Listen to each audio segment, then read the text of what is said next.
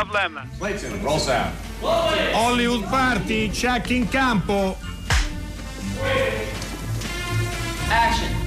Hollywood Party è la più grande trasmissione della radio dai tempi di Marconi. È la più grande trasmissione dei tempi di Marconi, qualcuno non è in grandissima forma, è un, Capita, problema, è un problema di stagione. Eh, sì. Dario Zonta, eh, come molti degli ascoltatori o una parte degli ascoltatori, sente come dire, no? Acciacchi Le- stagionali. Le offese della Sì, stagione, sì, sì, gli sì. acciacchi, le offese. Però siamo qua, eh, epici, stoici, eh, non, Chissà. non abbandoniamo la poltrona. No, no, quello. per quello- un'influenza, su No, via. no, no, no, anche perché appunto. eh, allora, speriamo che anche voi eh, siate in grandissima forma, non influenzati. Eh, 335 5634 296 se volete interagire eh, con noi parleremo di cose molto molto diverse, decisamente diverse. Oggi poi è mercoledì, qualcuno forse va al cinema, ma il mercoledì Eh, si paga sì. ancora di meno. Sì, eh? sì, sì, sì. Ah, ancora funziona questa Funziona cosa. e credo che il flusso sia mm, decisamente più alto. È diventata un'abitudine È sostanzialmente. diventata un'abitudine. Come sapete, ma ve lo ricordo, eh, potete chi non ci sta ascoltando in questo momento attraverso la radio, qualcuno ci ascolta attraverso internet o attraverso l'app Rai Play Radio dove eh, ritrovate anche le puntate andate in onda, potete scaricarle in podcast, trovate il cinema alla radio, lo dicevamo ieri sera, trovate tutto il corposo articolato ciclo dedicato ai film di eh, Federico eh, Fellini. Abbiamo un po' di, un po' di notizie. Allora, il, eh, un documentarista molto bravo che si chiama Nick Broomfield, che aveva fatto un film su Kurt Cobain e Courtney Cox, si chiamava così la moglie mi pare, Sì. eh, sta eh, preparando un film su Leonard Cohen e Marianne, che Beh. si chiamerà Parole d'amore Beh, e sarà... sulla, sulla carta molto interessante. No, infatti siamo davvero molto curiosi. eh, sarà in sala però solo per due giorni, il 3 e il 4 di marzo. Marzo. Viene presentato in anteprima al Sundance, no, è stato già presentato al Sundance e racconta proprio la storia d'amore fra Leonard Cohen e la sua musa norvegese, eh, Marianne I- Ilen, non so se si pronunci così, ovviamente il norvegese mh, lo sto studiando, ma ancora No, sto proprio a- stai- non lo so, insomma, stai bene, stai vediamo bene, come va. Allora, sono stati oggi resi noti i dati, eh, abbiamo avuto segnali di un Sì. certo ottimismo, Sì, no? positivi, di come il cinema in sala si è comportato nel 2019, quindi oggi sono stati presentati i dati completi del box office eh, in Italia.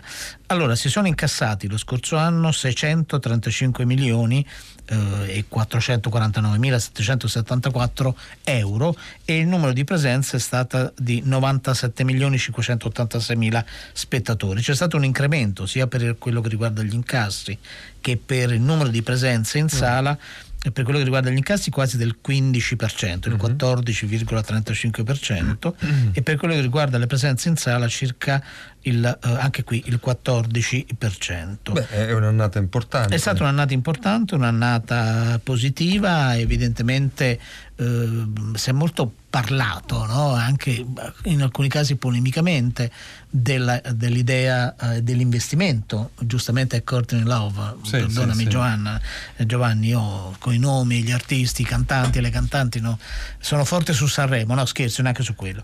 Ehm, l'estate ha, ha- sicuramente dato un Eh, contributo, no? Eh, sono Beh. aumentati gli incassi. eh, il piano è e si potrà fare un vero bilancio, giustamente, come dicevano eh, i promotori, fra tre anni, perché eh, buoni film o film con un certo appeal commerciale possono portare gli spettatori che d'estate vanno al mare, almeno in Italia, eh, al cinema. E lo scorso anno sono stati distribuiti 495 nuovi film di prima eh, programmazione. Quindi Eh, molti più di uno al giorno. Infatti, eh, voi di questi 495 film, quanti ne avete visti? Questa è la domanda eh, epocale. Io non sono riuscito a vederli tutti, neanche tu. credo. no, eh no, no.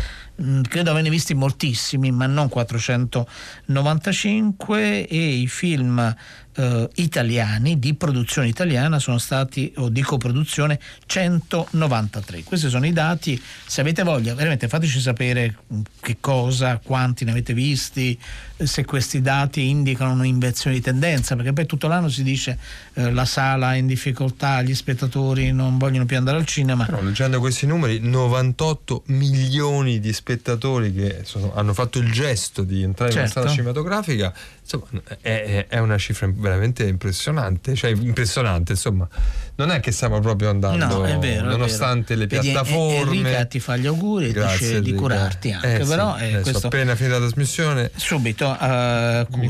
Allora, per chi fosse a Roma, giovedì 16 gennaio, quindi domani se non sbaglio, alla Feltrinelli di Via Appia mm-hmm. c'è un primo appuntamento in cui si può incontrare il bravissimo uh, compositore eh, che è Remo Anzovino, proprio perché viene presentato un cofanetto con 5 CD di tutte le colonne sonore che il compositore e pianista uh, che è stato ospite da noi credo più di un anno fa o circa un anno fa mm-hmm. e quindi troverete tra, tante, tra, le tante colonne sonore quelle scritte per, uh, per film come Da Hitler contro Picasso, uh, Frida Kahlo, Van Gogh, Monet, Gauguin e eh, quindi credo che sia una cosa che possa interessare sia chi va al cinema sia soprattutto chi ama eh, che ama decisamente no? le, eh, le, colonne, eh, le, colonne, sonore. Allora, Franca ci scrive, eh, ha ragione, giustamente, Franca. che ieri non abbiamo detto qual era il film del quiz. Eh, il film è Across the Universe. Certo. C'è un film, c'è la guerra, c'è un, la trama pesca nell'immaginario collettivo, in quel caso è musicale e quello definito dall'epopea musicale dei Beatles. L'immagine era una fragola e quindi non c'è molto da dire a riguardo. Il terzo indizio, ah sì, c'è una pop star, una rock star che è un po' sballata, ovvero Bonovox che appare nel film. Va bene, quello anzi questo era il film, il quiz di ieri e oggi ce n'è un altro? Oggi ce n'è un altro, l'ho preparato io, stavo leggendo un messaggio sì? che è già arrivato perché più tardi avremo con noi in collegamento telefonico il figlio del grandissimo Andrei Tarkovsky e quindi c'è la foto col, col papà del papà uh, del, nostro, del, nostro, ospite Arseni Tarkovsky che era un Grande poeta, poeta sì. dice, è molto tenerella per quanto terribili erano i tempi quanto era biondo, sì è vero poi a un certo punto spesso i bambini, i bambini, sono biondi da piccoli poi non si sa bene perché la cambiano. bionditudine tu eri biondo da piccolo? moltissimo, Veramente? biondissimo tanto che sembrava che fossi pelato è stupenda questa cosa vogliamo vedere delle foto c'è qualcuno che al di là del vetro della regia eh, questa rivelazione no? Eri biondissimo. Sì. eh, questo, vogliamo vedere delle foto vogliamo, soprattutto devi pubblicare sui social. Allora il momento del trovate già oh, un'immagine davvero molto esplicita credo sia un grande aiuto per individuare il nostro film misterioso sulla nostra pagina uh, Facebook Hollywood Party uh, Rai. E adesso vediamo gli indizi eh, quelli così a voce orali. 800 050 333 in questo film, il film misterioso di oggi, il protagonista è un mammo perfetto.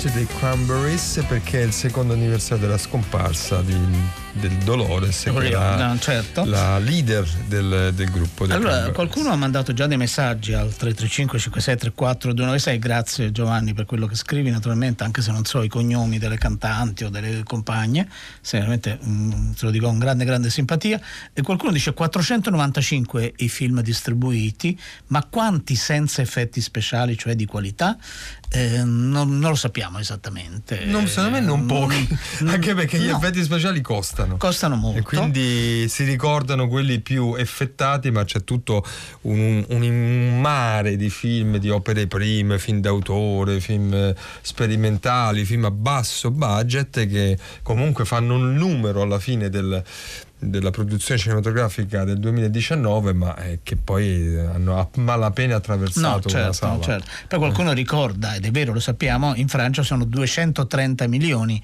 gli spettatori eh, certo. però oh, come diciamo spesso nel corso dell'anno da 25 anni e qualcosa tra poco saranno 26 anni di Hollywood Party eh, è una realtà cinematografica distributiva produttiva eh, davvero molto molto diversa Monica ha molto apprezzato questa, uh, questa canzone canzone, ma secondo te è una canzone che no. ha più cuore o più acciaio, quello che abbiamo ascoltato? Beh, decisamente più cuore. Più cuore? E non credo che sia il genere che piaccia all'autore di Cuore acciaio, le arti marziali al cinema, ovvero Mauro Gervasini. Ciao Mauro.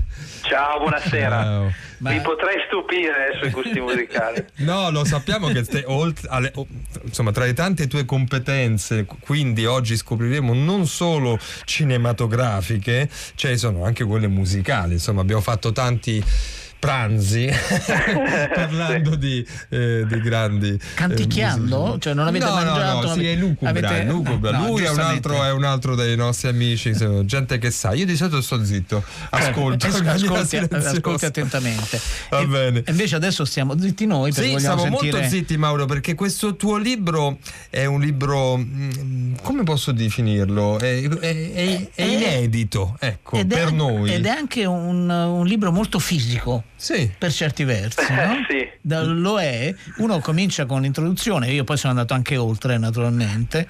Eh, Mauro, Cuore e Acciaio, che un, secondo noi è un titolo fenomenale, le arti marziali al cinema, eh, però non è una ricognizione e basta no? di, eh, di generi, di autori, di tendenze è proprio perché tu sei coinvolto è in un'esperienza persona, come no? un ah. Michel Foucault de, della critica cinematografica Gervasini prima ha fatto alcune adesso se ti va di raccontarci perché è anche un mondo di, di nomi, di tradizioni inedito. Mm. inedito e anche complicato. Però ci piacerebbe, perché è da qui che tu sei partito, eh, iniziare dalla tua esperienza nella frequentazione, eh, in quanto gesto atletico e non solo, delle arti marziali. Come è nata questa storia? Allora, mm, è nata una ventina d'anni fa ormai quando ho cominciato a, ad appassionarmi alle arti marziali anche a livello di pratica. Eh, ho fatto un po' di kendo e, e poi ho praticato soprattutto aikido che continuo a praticare e poi naturalmente questa, questa pratica mi ha, mi ha, introdotto in tutta una serie di letture, di studi e, e, di interessi specifici che non sono mai andati, a dire la verità, sono sempre corsi paralleli alla passione per il cinema che per me come, come, come sapete anche il mestiere, è anche un mestiere, certo. però non si sono mai incontrati come invece si sono incontrati all'interno di questo libro. Come diceva giustamente Enrico, non è un manuale, non è un dizionario, ma è un percorso, anche perché, diciamocelo pure tra di noi, molti dei film che hanno le arti marziali come centro nevralgico non sono proprio irrinunciabili, soprattutto quelli americani, quindi io sono il primo a riconoscerlo che c'è anche naturalmente una componente di qualità estetica che va assolutamente riconosciuta.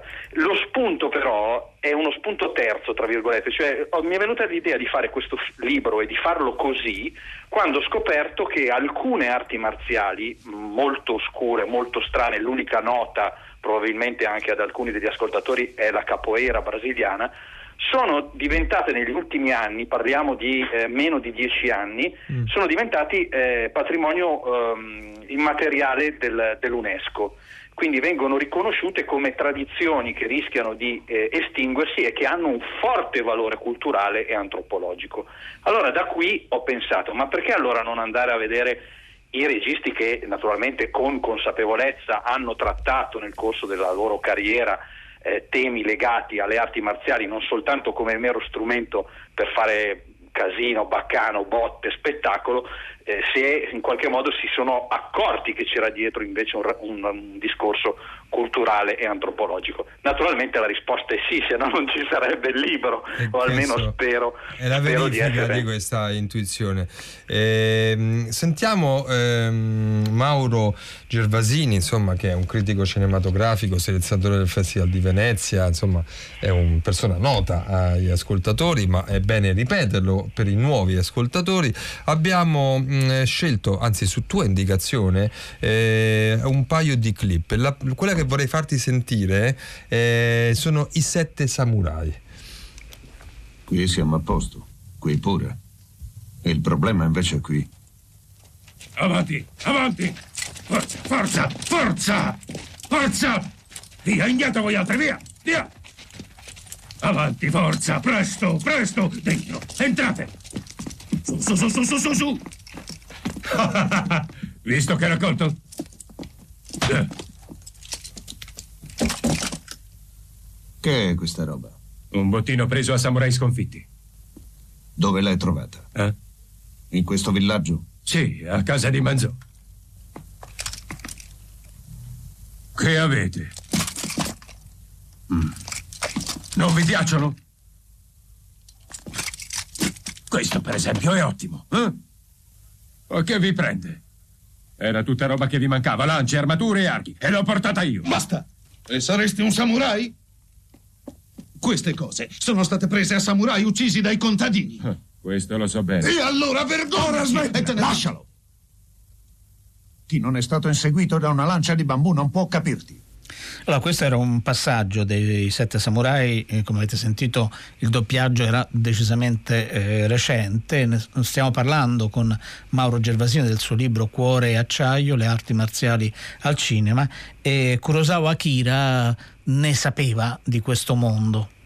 Assolutamente sì, eh, beh, il, allora il film più importante del, di questo percorso è, è, il primo di cui parlo, che è anche il primo film di Kurosawa, cioè Sugata Sanshiro, sì. che ha un'importanza fondamentale, a parte che è di una bellezza, io invito a vederlo adesso per fortuna perché ha avuto delle varie traversie che racconto nel libro è stato salvato da Ozu. Voi pensate Ozu che sembra la persona più lontana in assoluto eh, rispetto a questo tipo di tematiche invece rimase incantato dall'opera prima di questo, di questo giovane che in passato si era occupato eh, di, aveva praticato judo. Mm, voi dovete pensare che per, per, i giapponesi, soprattutto storicamente, il judo era come per noi l'educazione fisica a scuola, quindi un, una pratica molto comune, molto ordinaria, su quotidiana, ecco, quindi non, non, non, aveva nulla di esotico, eh, soprattutto appunto nella prima metà del Novecento. E, e, quindi questo film eh, è un punto di partenza fondamentale. Poi naturalmente c'è un'elaborazione di Kurosawa del, del, del fascino che le arti marziali eh, avevano esercitato su di lui anche in senso critico. Più si va avanti, soprattutto dopo Yojimbo e il grande successo che ha avuto anche attraverso le vicissitudini del, del, del remake western di, di, Sergio Leone, lui ha un, un, ripensamento rispetto alla rappresentazione della violenza e quindi in qualche modo la, la, la rielabora diversamente rispetto a questi primi film. Però eh, I Sette Samurai è un film che ancora ha dentro una componente marziale fortissima è un capolavoro naturalmente e cerco in qualche modo di mettere insieme queste due letture, quella più eh, consuet- di, di, maggior consuetudine cinematografica, quindi anche recuperando alcune cose che sono state, alcune letture che sono state fatte da persone che ne sanno più di me sul cinema di Kurosawa, però mettendo insieme anche questo tipo di consapevolezza marziale. Senti, tra i tanti nomi eh, anche, eh, ci sono anche appunto una terminologia tecnica che poi viene, viene spiegata. A un certo punto compare eh, Mamet, ehm, ovviamente abbiamo letto il libro quindi sappiamo perché. Eh, vuoi raccontare raccontarlo un po' ai nostri ascoltatori? Sì, eh, guarda, ti ringrazio veramente della domanda perché Mamet è un altro dei personaggi chiave. Allora, un film che tutti gli ascoltatori sicuramente conoscono è Ronin, certo. che è un film mm, eh, certo. in cui i Ronin sono in realtà eh, una metafora attraverso la quale vengono raccontate le ex spie che si erano combattute durante gli anni della guerra fredda. Ecco, Ronin è stato scritto da David Mamet, anche se non troverete il suo nome sui titoli di testa, perché si è firmato con uno pseudonimo, i motivi li spiego nel libro. E, però dentro c'è una rievocazione, soprattutto nella scena in cui eh, Robert De Niro si fa medicare a casa di Michelle Lonsdale o, o Michael Lonsdale che eh, ha doppia nazionalità eh, e, e, c'è questa rievocazione di, di, di, della, della, leggenda dei 47 Ronin che è una delle leggende mitiche però ispirata a un fatto vero più importanti nella storia dei, dei samurai. E, questo interesse di, eh, di, David Mamet è un interesse che in qualche modo assomiglia un pochettino al percorso che ho fatto io, perché David Mamet, non giovanissimo, ha cominciato a praticare Jiu-Jitsu, in particolare Jiu-Jitsu brasiliano. E lui stesso dice che questa cosa gli ha cambiato completamente la vita, tant'è che al Jiu-Jitsu dedicherà un film che è, eh, io penso, il film americano a parte Kill Bill, che però è un pianeta a parte, è il film americano più bello sulle arti marziali, che è Red Belt, che è appunto dedicato alla pratica del, è una storia delle sue naturalmente, quindi con, con un trigo e tutto quello che volete, però lo sfondo è eh, la pratica del jiu-jitsu brasiliano e eh, l'aspetto etico che questa pratica gli ha in qualche modo insegnato. E quindi Mamet entra perfettamente all'interno di questo percorso. Mauro, vogliamo sentire proprio un, un momento del Kill Bill, Kill Bill volume secondo. Ti accetterà come allieva. Che ti è successo? Niente. Avete lottato? Un confronto amichevole. Perché mi ha accettata? Perché è un uomo molto, molto, molto vecchio. E come tutti i maledetti bastardi, quando invecchiano, si sentono soli. Il che non ha effetti sul loro carattere, ma insegna loro il valore della compagnia. Oh, il solo guardare di nuovo questi gradini mi fa stare male. Ti divertirei molto a portare secchi d'acqua su e giù da quella scala.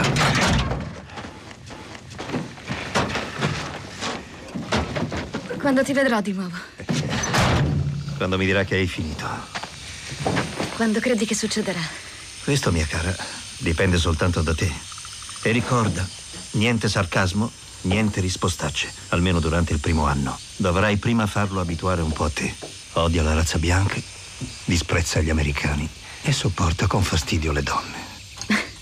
Quindi nel tuo caso ci vorrà un po' di tempo.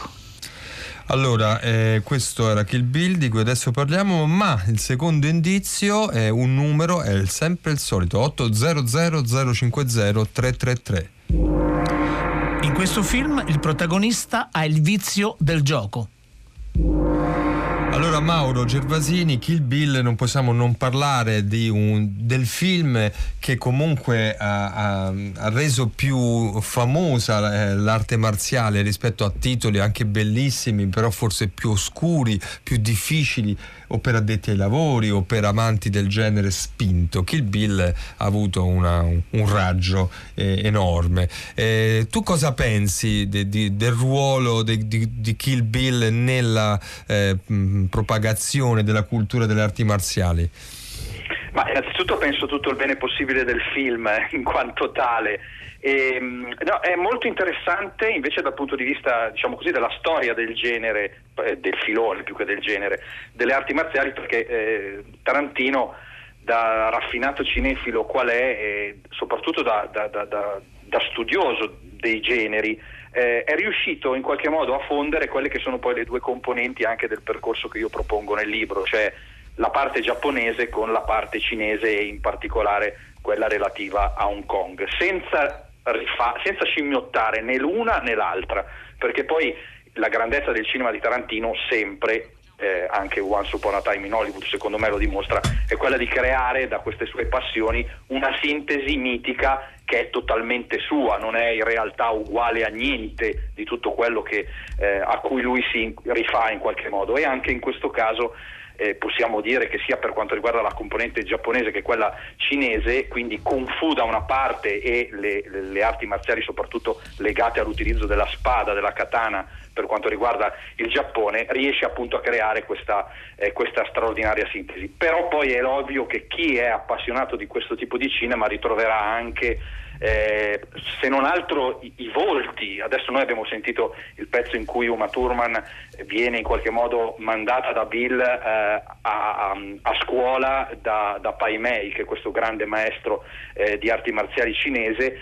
Eh, ecco, quella è una figura, eh, anche lo stesso interprete di, di, di Pai Mei sono figure che sono ricorrenti in un certo tipo di cinema, il, il cosiddetto Wuxia o il, il Kung Fu Movie eh, tipico della, della, ex colonia britannica, quindi tipico di Hong Kong e di parte della Cina. Stessa cosa quello che fa la spada, eh, la katana, Attori Anzo è interpretato da Sonny Chiba che è un, perso- è un, po' come dire il Bruce Lee giapponese, intanto per, per dire. Quindi insomma ci sono poi questi riferimenti che sono comunque molto interessanti, ma ripeto non sono mai delle mere strizzatine d'occhio al pubblico cinefilo, sono veramente delle rielaborazioni di un discorso di tipo culturale, naturalmente eh, che sposa, che aderisce a quel tipo di cinema, che è un, cinema, un cinema di genere chiaramente. Certo, guarda, ci sono due messaggi, uno te lo leggiamo, dice accendo la radio e riconosco subito la voce di Mauro Gervasini che ha il, il suono della passione cinefila, è Massimiliano che lo scrive, mentre c'è eh, Marco da Alessandria, c'è chissà se nel libro dell'ospite c'è un cenno al bellissimo Il massaggiatore di eh, Chitano? Eh, beh, eh, se si, rifer- si, riferisce probabilmente a Zatoichi, che sì, è, infatti, eh, eh, infatti, forse l'ha tradotto così, non so bene. Io non sapevo neanche no, che avesse un titolo italiano. Tra, Zatoichi, sì, certo, naturalmente ne parlo nel libro. Eh, ve lo ricordate Zatoichi? Sì, certo. Era, eh, visto Venezia, e, e, lui faceva il massaggiatore. Il, ah, per lo, quello, perché eh, invece sì. lui l'ha proprio messo come se fosse il titolo del film. Insomma. ecco. C'è no, nel libro comunque, però Marco D'Alessandro. Ecco, assolutamente, no, no, proprio se mi fate dire una cosa prego, prego. del capitolo in, che, in cui parlo di Zatoichi, è un capitolo al quale tengo moltissimo. Lo dico soprattutto per i vostri ascoltatori ascoltatori che non amano i film con gli effetti speciali, insomma, cioè forse, forse più orientati verso un cinema d'autore. C'è un capitolo che, che, si intitola Tre autori e un paradigma nel mio libro, in cui parlo di tre autori che possono sembrare molto lontani da questo tipo di cinema. Il più lontano di tutti è Koreeda, perché Koreeda ha fatto un film di samurai, non lo sa nessuno perché mm. purtroppo in Italia è, inedito, mm. ma è, è, veramente molto interessante. Si chiama Ana e il HNA e il, il, sottotitolo è Il samurai riluttante. Mm. Poi il secondo film che tratto in questo, in questo, capitolo invece forse è un pochettino più noto perché eh, il, il, regista si chiama Yamada e spesso eh, a fuori orario vengono trasmessi i suoi film, questo è il suo secondo me più bello che è Twilight Samurai, eh, il samurai del crepuscolo diciamo così e il terzo film che è, è noto a, a, chi frequenta il Festival di Venezia è Zan Killing di Tsukamoto che è anche il più recente era in concorso, bellissimo. Era in concorso. Sì. E tutti e tre i film, molto diversi tra di loro, però hanno in comune la figura di un samurai che o non vuole uccidere mm. o addirittura non vuole più combattere, quindi in qualche modo la mantiene, crisi del samurai, la crisi sì. del samurai, è vero. Esattamente, mantiene la propria, come dire, eh, il valore etico di quello che eh, questo studio delle arti marziali gli ha trasmesso, ma non lo vuole esercitare nella violenza e naturalmente sono delle riflessioni filosofiche molto diverse. Quella più radicale, manco a dirlo, è quella di Coreeda. Ecco. Certo, certo. Mauro Gervasini, noi ti ringraziamo molto, ricordiamo il titolo del tuo libro, Cuore e acciaio, le arti marziali al cinema, pubblicato da Bietti. Grazie, buona Grazie, serata. Mauro. Grazie, ciao Mauro, ciao ciao. ciao.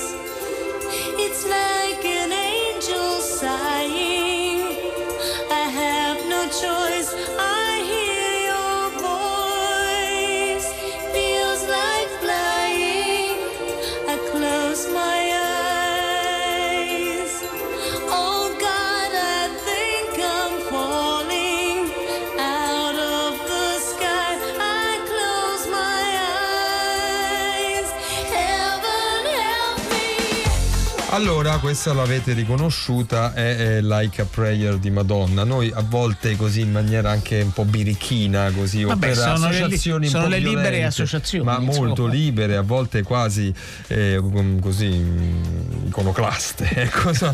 Eh, abbiamo così sentito Madonna perché in verità vogliamo parlare di un film eh, nel cui titolo si fa riferimento appunto alla preghiera, il cinema come preghiera, un titolo bellissimo preceduto da un nome e un cognome di un grande, grandissimo regista della storia del cinema che è Andrei Tarkovsky. Questo film è stato fatto dal figlio eh, di Andrei Tarkovsky, lo è stato presentato a Venezia, che questa, nella questa ultima edizione, e eh, noi veramente vi raccomandiamo di andare in sala per tutti quelli che amano il cinema, non solo quelli che amano Tarkovsky, eh, dal lunedì 20 gennaio per vedere questo ritratto eh, straordinario che eh, Andrei Tarkovsky eh, figlio eh, gli ha fatto e noi l'abbiamo raggiunto al telefono. E il- gli diamo Buonasera. veramente il benvenuto. Buonasera Andrei.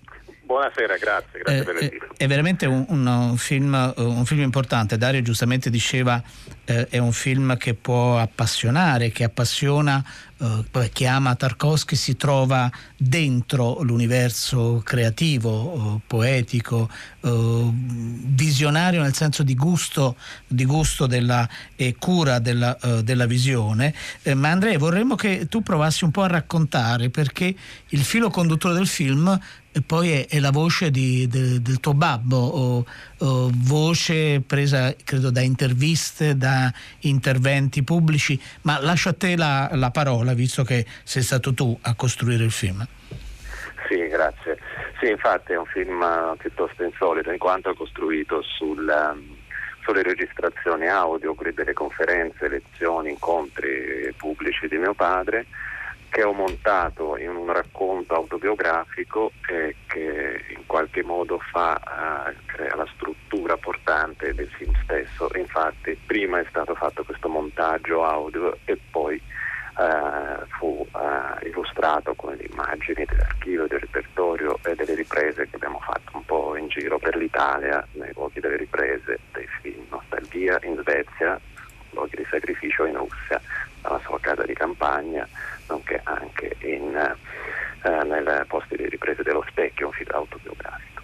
Eh, La, la cosa che eh, volevo chiederle a Andrei, Andrei Tarkovsky è che c'è nel film ci sono anche molti materiali eh, sul set, no? quando poi suo padre eh, dirigeva capolavori appunto come Solaris o Andrei Rublev e quello lì era un materiale, questo mi dà l'idea che suo, suo padre conservava eh, tracce del lavoro, perché alcuni registi come sappiamo non conservano neanche le recensioni dei, dei film. Eh, vedendo questo, questo materiale molto raro, mm, eh, era un collezionista, ecco questo le volevo chiedere. Ma devo dire che questi materiali, per fortuna c'erano delle persone intorno a lui, come la sua assistente Marianna Ciugunova, che ehm, una parte di queste registrazioni ha conservato e preservato, perché era qualcuno che lo seguiva con un microfono, un piccolo registratore a bobine, a ogni conferenza registrava tutto quello che lui diceva. Eh, lui non era molto attento ai propri materiali, ai propri archivi, anche se conservava dei materiali, per esempio faceva dei diari, scriveva dei diari, conosciamo il suo martiro orologio, che ha pubblicato in Italia Certo. Conosciamo anche i diari di lavoro, per ogni film c'era un diario, un libro dove annotava giorno per giorno tutte le riprese. Era molto meticoloso nel preparare eh, i film, il suo il proprio lavoro e quindi ha lasciato molti materiali, infatti che sono conservati qui a Firenze nel nostro archivio. Allora ascoltiamo, ah, prego, no, no, scusi. No, no, no, ma dicevo che per rispondere alla domanda non era una- un conservatore o archivista di se stesso, assolutamente no, ma per fortuna c'erano Eh, delle c'era, persone. c'era qualcuno vicino a lui. La grandezza, bisognerebbe raccontare la grandezza degli assistenti, no? di queste persone che spesso lavorano così nell'ombra, comunque a fianco a questi grandi artisti, che però grazie al loro intervento poi si riesce a tornare, a poter riflettere nuovamente, a rivedere e rivivere eh, come questi- alcuni film sono stati fatti, come sono stati presi dalla critica e via dicendo. Sentiamo un Sì, estratto, sì, eh, un estratto. in versione È originale in versione- ovviamente. è il film è in versione originale, naturalmente con, con i sottotitoli. Eh, ascoltiamo questo passaggio, poi Andrei ci aiuterà a capire quello che abbiamo ascoltato. Andrei Tarkovsky, il cinema come preghiera. Художник питается своим детством всю свою жизнь. От того, какое ее детство, в общем, зависит э, то, каким будет его творчество. Для меня, конечно, играет огромную роль и то, что мой отец поэт, и что на меня оказало огромное влияние, в общем-то, его поэзия, его взгляды на нее, на русскую литературу, на искусство. Но это такое, такое бессознательное, что ли, какая-то зависимость и связь. Я не могу ни взвесить, ни оценить ее качество. Я гораздо больше чувствую свою связь с матерью, чем с отцом. То есть все, что я хотел по этому поводу сказать, я сказал в фильме «Зеркало». Кто, в общем, видел этот фильм, тот понял, наверное, что я имел в виду.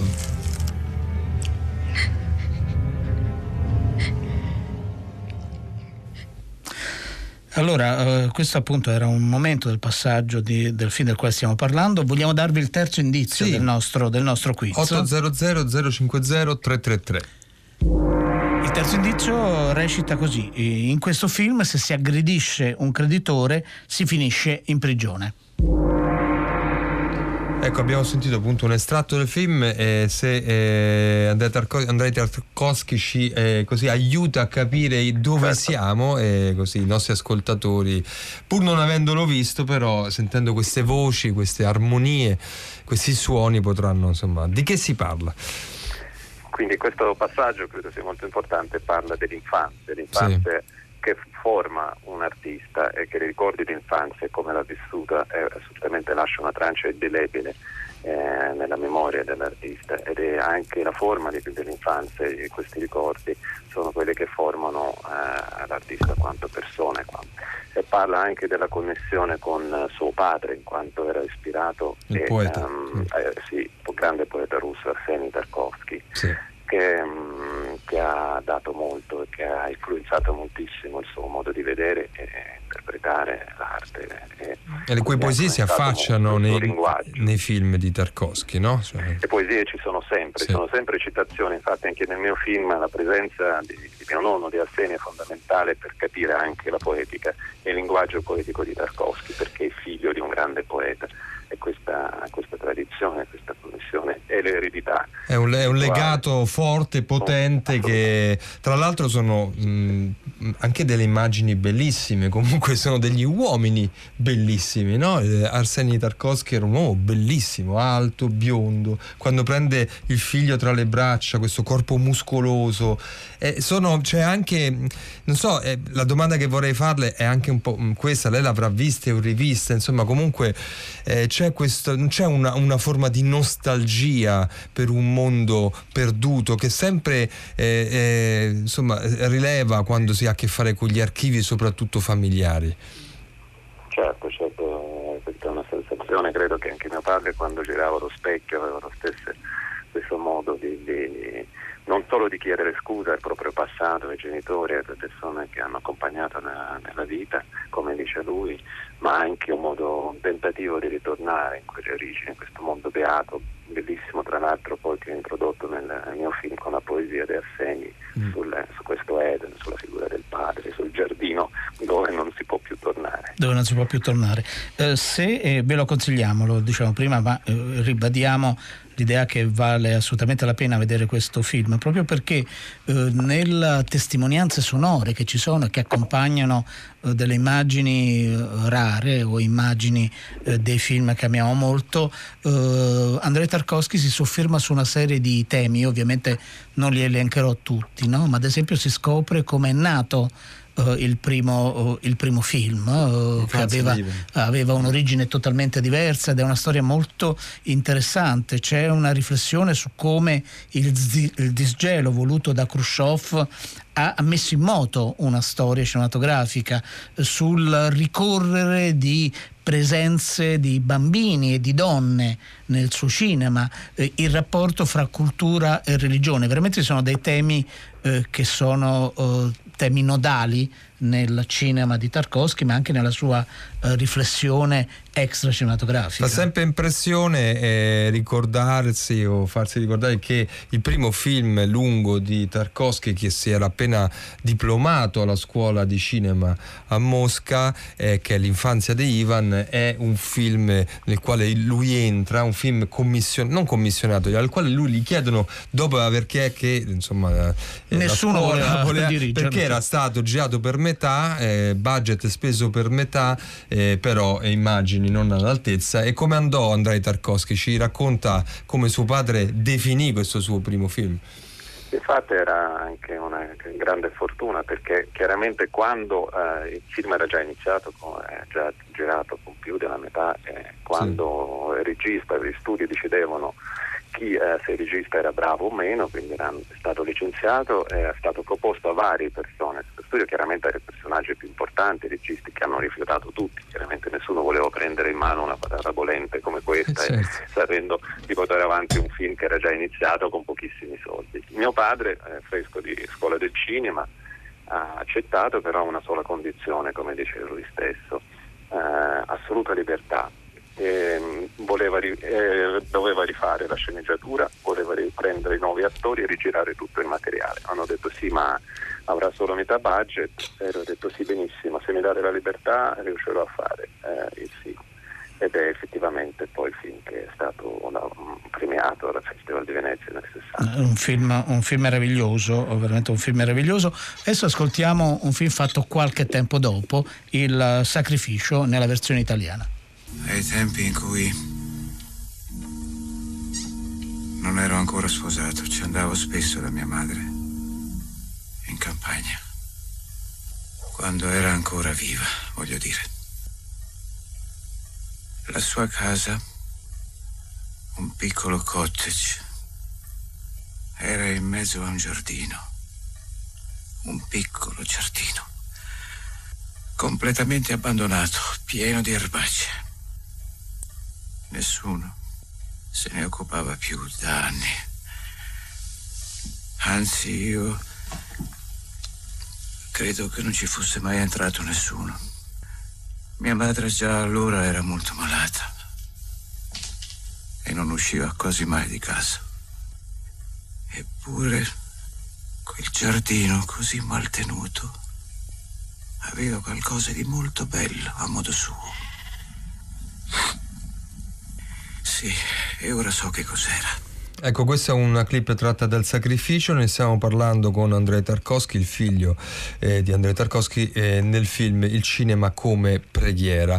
Eh, mi viene piuttosto naturale chiederle ragione, eh, ma la intuiamo, però ci piacerebbe che lei entrasse dentro una descrizione più argomentata di questo titolo così importante, Il cinema come preghiera, perché? Sì, infatti è un, un termine che eh, mio padre pronuncia due volte in queste, eh, nelle interviste, ehm, eh, definisce molto bene la sua visione dell'arte, del cinema, eh, dell'arte in generale, no? di, di, un gesto di sacrificio, di preghiera, di mettersi in ginocchio, eh, di, di, di, offrire tutto se stesso, il proprio talento, la propria arte al servizio della gente, delle, delle, delle persone. Quindi questo, questo, servizio e non un pregio o come diceva lui l'artista non deve essere orgoglioso del proprio lavoro, deve essere soltanto un servo, un trasmettitore di qualcosa, di una ricerca spirituale, di qualcosa che va oltre a un semplice autoaffermazione. Grazie, grazie, grazie, grazie allora, da lunedì 20 gennaio in sala Andrei Tarkovsky, il cinema come preghiera, cercatelo, vedetelo, studiatelo, eh, osservatelo. E... e... poi rivedete tutti i film di Tarkovsky, esatto. questo è il nostro, è il nostro consiglio. Eh, buonasera, grazie. grazie, grazie, di nuovo. Buonasera, grazie. Uh, anche questa sera non siete stati bravissimi, devo eh, dire. Il ritorno il film era, era, era, davvero ah, semplice, era il campione di Franco Zeffirelli 1979, il papà che ha il vizio del gioco deve occuparsi del bambino visto che la mamma Faye Dunaway nel film eh, si dedica al mondo della moda e questo spiega l'immagine che avete trovato. E poi ovviamente ha problemi con i creditori, finisce in eh, prigione. Subito dopo di noi andrà in onda un'altra puntata di Tre Soldi perché un terzo del cibo prodotto finisce nella spazzatura e Daniele Oliveri. La puntata che avete ascoltato e che potete riascoltare in podcast se volete è stata realizzata da Francesca Levi e Madre Agnisce, sono le nostre curatrici. Manuel Francisci ci ha mandato in onda, la nostra Arcadia eh, perfetta come sempre, Massimiliano Bonomo, Alessandro Boschi e Erika Favaro. Con noi al telefono Andrei Tarkovsky e Mauro Gervasini e qui in studio sta molto meglio, è in convalescenza. sono già ripreso Dario già, Zonta ed Hollywood Enrico ti, rigenera. ti- ti rigenera. Ed Enrico Magrelli. A domani, passate una buona serata.